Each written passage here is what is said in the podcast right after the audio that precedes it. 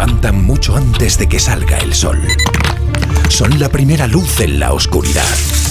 La antorcha que abre camino al nuevo día. Están comprometidos con la información. Son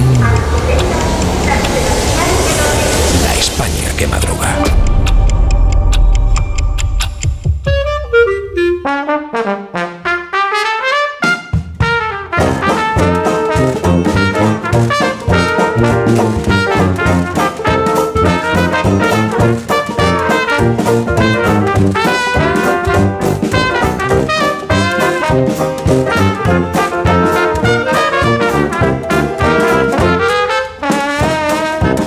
España que madruga nos acompaña el profesor Rodríguez Brown. Buenos días, Carlos. Buenos días, a pesar del gobierno. Recibimos también la visita de Daniel Ramírez García Mina, el nuevo. Buenos días, Dani. Yo he desayunado torrijas. Muy bien, hemos Una invitado a, a Rosa Belmonte. Buenos días, Rosa. Buenos días, que Rubén está en Murcia. ¿Ah, sí? Ha cambiado Portugal por Murcia. Félix José Casillas, buenos días. Buenos días, viendo ayer a Rubén cómo tenía el meñique, no sé si podría tocar el cajón, ¿no? Yo creo que no. Yo creo que no. Eso que no, no es cajón. No podría. Eso es cosa de Reyes. Sí, eso. De Reyes. Samón Rubén, Murcia, buenos días. Por alusiones, estoy aquí en los estudios de Murcia, he atravesado la ciudad de, entre de noche y casi de día y he de decir que la catedral estaba abierta, el clero que madruga aquí en Murcia. Ole, muy bien, muy bien. Vía Claro que Crucis. madrugas bonito, sí. ¿Es, es por Semana Santa o las vísperas? No, no sabemos. no ¿Ha entrado, amor, o no? ¿Ha entrado dentro o no? Habrá Vía Crucis. Ha, ha entrado y se ha quedado. O sea, ha pasado la noche. Estamos en directo desde la... Ha pasado la noche en la catedral. En la catedral, qué, qué bonita. Perdón. Bueno, un minuto. Un minuto y hablamos ya de cosas. Vale, vale. La España que madruga. Donde el Sina. 7 menos 19 minutos, una hora menos en la, una hora más en el resto de España. 7 menos 19 en Sí. Canarias. Una hora más en el resto de España. Hay siete preguntas y media para iniciar el día. La primera de las cuales es. Mientras amanece en Murcia, que estamos más al este, os pregunto si os ha sabido poco o a nada la minicrisis de gobierno dada a conocer ayer por Sánchez. La segunda. Y cómo iba Sánchez a regalarle a la oposición la cabeza de Marlasca o la implosión de la coalición con el sacrificio de Irene Montero. La tercera. A Héctor Gómez lo conocíamos y a José Millones no. Pretende foguearlo estos meses Sánchez para luego presentarlo a la Junta de Galicia, es lo que ayer se maliciaba Núñez Fijo. La cuarta. ¿Por qué Lastra ha querido contar que se le ofreció el Ministerio de Sanidad? ¿Por qué lo rechazó? La quinta. Crecen las protestas en Israel por las intromisiones del Ejecutivo en el Supremo y porque la reforma de Netanyahu permitiría al Parlamento reprobar las sentencias del alto tribunal. ¿A qué os suena la letra de esta canción? La sexta. ¿Hasta dónde va o puede llegar la movilización y huelga periodistas hoy en Francia como repulsa al bonapartismo de Macron? Lo del bonapartismo seguro que también nos suena. La séptima. Otra huelga masiva paraliza Alemania. Hubiera sido sucedido algo parecido en España. Me refiero a las protestas y a las movilizaciones. Si en lugar de gobernar Sánchez lo hiciera la derecha, ya sabemos que los sindicatos aquí están amastrados por Ferraz y por Yolanda. Y la media, que es la última. Esta es muy bonita, Carlos. La aparición de agua en la luna quiere decir que Quiero decir que. Media pregunta, profesor. Es verdad. Gracias, profesor. Vamos a la prensa entonces. ¿De qué tratan los periódicos esta mañana, Dani? Pedro Sánchez nos ha traído ya la Semana Santa. Es realmente impresionante su capacidad para matar y resucitar socialistas. La remodelación del gobierno es noticia en las portadas de los periódicos, que se han inundado de análisis. En el caso de Héctor Gómez, nuevo ministro de Industria, la mayoría coincide. Sánchez se lo cargó cuando solo llevaba unos meses como portavoz del PSOE en el Congreso y acaba de exhumarlo en virtud de la ley de memoria. El español titula El retorno de Héctor Gómez, el último de la larga lista de caídos y rescatados por Sánchez. Óscar López, hoy jefe de gabinete, Antonio Hernando, director adjunto del gabinete, Francés Vallés, secretario de Comunicación, Pilar Alegría, ministra de Educación, Pachi López, portavoz en el Parlamento, todos ellos fueron laminados por Sánchez para después ser recuperados por él mismo. En cambio, la inmensa mayoría de los que hicieron con, con él el camino a la Moncloa son abono para el huerto. Gómez es especialista en turismo y fue director general de Tour España. ¿Qué sabemos de José Luis Miñones, nuevo ministro de Sanidad, ¿Qué? farmacéutico, cum laude en química física?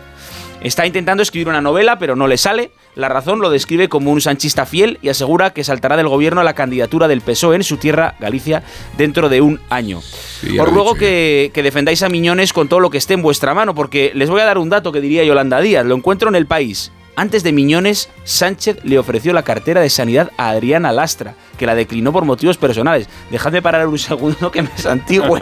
Si a ustedes les pasa como a mí, que no les da tiempo a aprenderse el nombre de los ministros, es normal. Fijaos en estos datos que publica hoy El Mundo. Sánchez ha nombrado 42 ministros en 4 años y 10 meses. Solo se mantienen en el cargo 980 días, la cifra más baja de la historia de la democracia. A modo de conclusión, la vanguardia destaca el rasgo que comparten Gómez y Miñones. Son disciplinadísimos hombres de partido. Sánchez no busca el efectismo que caracterizó su primer gobierno, quiere continuidad y pocos riesgos de revueltas internas. A la oposición, como es lógico, todo esto le parece mal. Veo una vez que Feijó deseaba una remodelación más amplia, lo suficientemente amplia como para quitar a Irene Montero. Por el español sabemos esta mañana que la Comisión Europea pide al CGPJ que le informe de los ataques de Irene Montero a los jueces debido a la ley del solo si es sí. Los necesita, dicen, para el informe sobre el Estado de Derecho que publicará en julio. Los de la comisión son bastante vagos, basta con que pongan en Google Irene Montero jueces y le den al play. Bueno, encuesta hoy también, esta vez sobre el Ayuntamiento de Madrid. ¿Le salen a Almeida los números o no le salen? Publicó hoy el Confidencial un sondeo efectivamente sobre el consistorio madrileño que titula así: Almeida podrá gobernar en solitario y Villacís sostiene a Ciudadanos en Madrid capital. Conclusiones. Almeida ganaría sus primeras elecciones, porque las anteriores las ganó Carmena, pero el PP hizo un pacto con Ciudadanos y, Vox para quedarse en la alcaldía. Y según esta encuesta, Almeida podrá gobernar seguro, ya que la izquierda no suma mayoría absoluta ni siquiera en un improbable pacto con Ciudadanos. Pero el gobierno de Almeida sería tortuoso, ya que con Villacís no suma mayoría absoluta y tendría que ir peleando ley por ley. Ortega Smith tendría la llave en el ayuntamiento. Y atención a este dato: el 30% de los votantes en Madrid no sabe quién es Reyes Maroto. Y hablando de Reyes, vamos ahora con Felipe VI. Qué transición, ¿eh, profesor? Eh, ¡Viva la qué transición! grande Ilván el Hay una fotografía que aparece esta mañana tanto en la portada del Mundo como en la del País. Aparece el monarca tocando el cajón en un concierto callejero en Cádiz con motivo de la inauguración del Congreso Internacional de la Lengua Española. Le gritó un percusionista, ¡Tenemos al primer rey cajonero! Todos habremos salido ganando si hemos pasado de un rey cojonero a uno cajonero. Gracias, Dani. A ti, patrón. En la hoguera de Belmonte, que arde esta mañana, Rosa. Pues una mujer de 28 años asesina en un colegio presbiteriano de Nashville a siete personas entre niños y adultos. Es la segunda mujer en 31 años que hace algo semejante. Pero atención, que leo en ABC que se identificaba como transgénero. No sé qué decir. Me lo voy a pensar un rato como Netanyahu la reforma judicial y lo mismo escribo una columna sin saber tampoco qué decir. Pero espera, que en Alcobendas se presentó una mujer armada en un partido de fútbol de niños de 6 años. Cuando sacó un revólver, los padres la redujeron que ya la tenían fichada porque iba vestida raro. Una francesa de 62 años que llevaba otro revólver cargado, bengala y gas pimienta fue ingresada en la unidad de psiquiatría, Leona. En el mundo, dijistes, amastes, la neolengua del populismo mexicano. Por lo Sí. visto, allá en Cádiz les llegó de México que AMLO hace uso político de la lengua y refuta la idea de una norma panhispánica culta que sea referente. Pero espérate, que en la vanguardia leo que Luis García Montero ha defendido como filólogo el si me queréis irse de Lola Flores como forma de hablar de Andalucía Occidental. La cajoneada real. Qué suerte que la reina llevara vestido y no pantalones en Cádiz. ¡Tenemos dos cajones libres! Se gritaron cuando llegaron los reyes. Con las piernas juntas frente al despatarramiento general estaba doña Leticia. Sí, vale, yo me siento, pero como una señora, como una reina, vaya. Los chinos hallan en la luna una reserva de agua de 270.000 toneladas. Agua en perlas con origen en el viento solar. Qué lindo. Ojalá un trasvase luna segura. Sí, claro.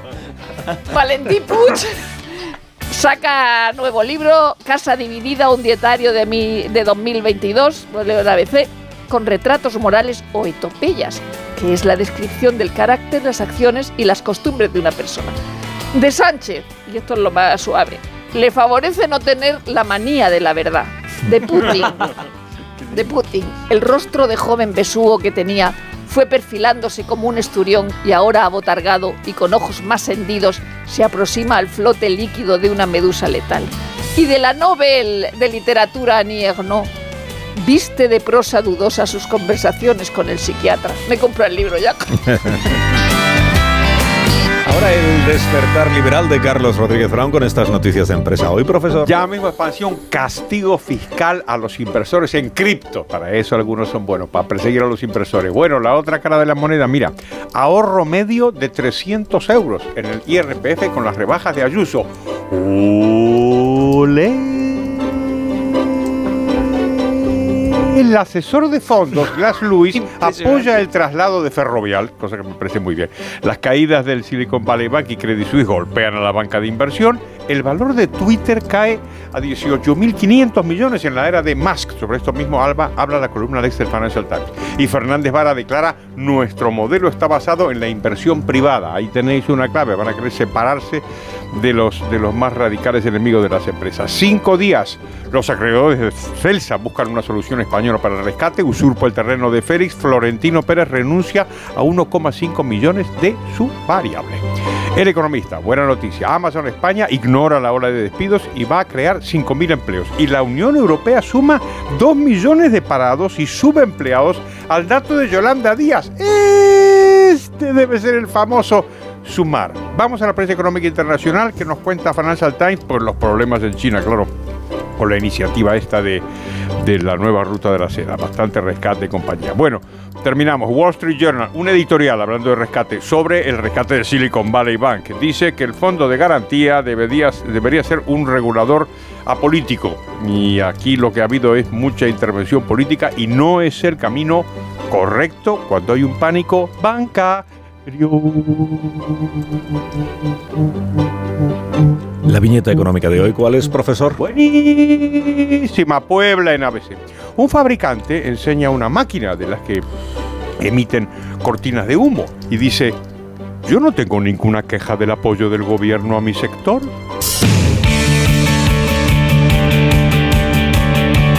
Queda por contar la actualidad deportiva con Félix José Casillas. Y con los retoques, pero con un perfil continuista, es lo que se espera para el once titular de la selección española esta noche en Glasgow. Algún cambio por sanidad, por cuidar a los futbolistas más cargados o la reconversión de las líneas para afrontar el fútbol industrial escocés y conseguir una victoria que permita a España volver en septiembre a esta fase de clasificación para la Eurocopa con menos presión ni más turismo. Segundo partido para Luis de la Fuente tras la toma de posesión oficial del banquillo del sábado en Málaga. Segunda oportunidad para promocionarse como candidato estable al puesto. En junio va a tener dos partidos con la posibilidad de ganar un título a la Nations League. Y relevos para esta noche, pues la entrada del madridista Ceballos en el centro del campo, el regreso del valencianista Gallá tras el problema surgido en la izquierda durante el Mundial. Las cosas cambian y quepa portero del Chelsea, es ahora la puesta en la portería y Rodri, el futbolista del City que hizo de portavoz, es el segundo capitán, es el líder en la sombra y es el eje del fútbol tras ser la solución de urgencia en Qatar como defensa central. Desde las 9 menos cuarto, el partido en el Radio Estadio Onda Cero, hace casi 12 años que no jugamos contra los escoceses, ese día debutaba Jordi Alba, antes a las 6 habrá que ver lo que hace Noruega en Georgia y más tarde a las 9 y media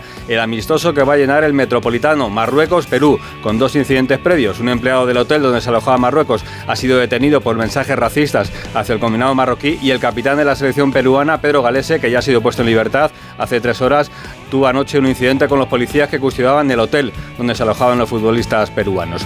En el caso Negreira, Jan Laporta se pasa las cartas. Será por esta vía por la que el presidente del Barça va a dar explicaciones a los socios, a los patrocinadores y a las instituciones. Publica ABC que en las facturas de junio del 13 y de diciembre del 14, Negreira doblaba la cantidad a recibir, coincidiendo curiosamente con las pagas extras de los trabajadores del Barça. Y cuenta marca que entre los consejos que Negreira vendía al conjunto azulgrana estaba que el club mandara siempre algún representante a los homenajes de despedida a los árbitros de primera que acababan su carrera. El que no va a poder tocar el cajón será Mar Márquez, operado del pulgar tras la caída en Portugal. No va a estar para pilotar el fin de semana en Argentina. Y pulgar para arriba, esperamos para Carlos Alcaraz, que esta noche va a jugar en Miami contra el neo Jerseita, es de New Jersey, Tommy Paul.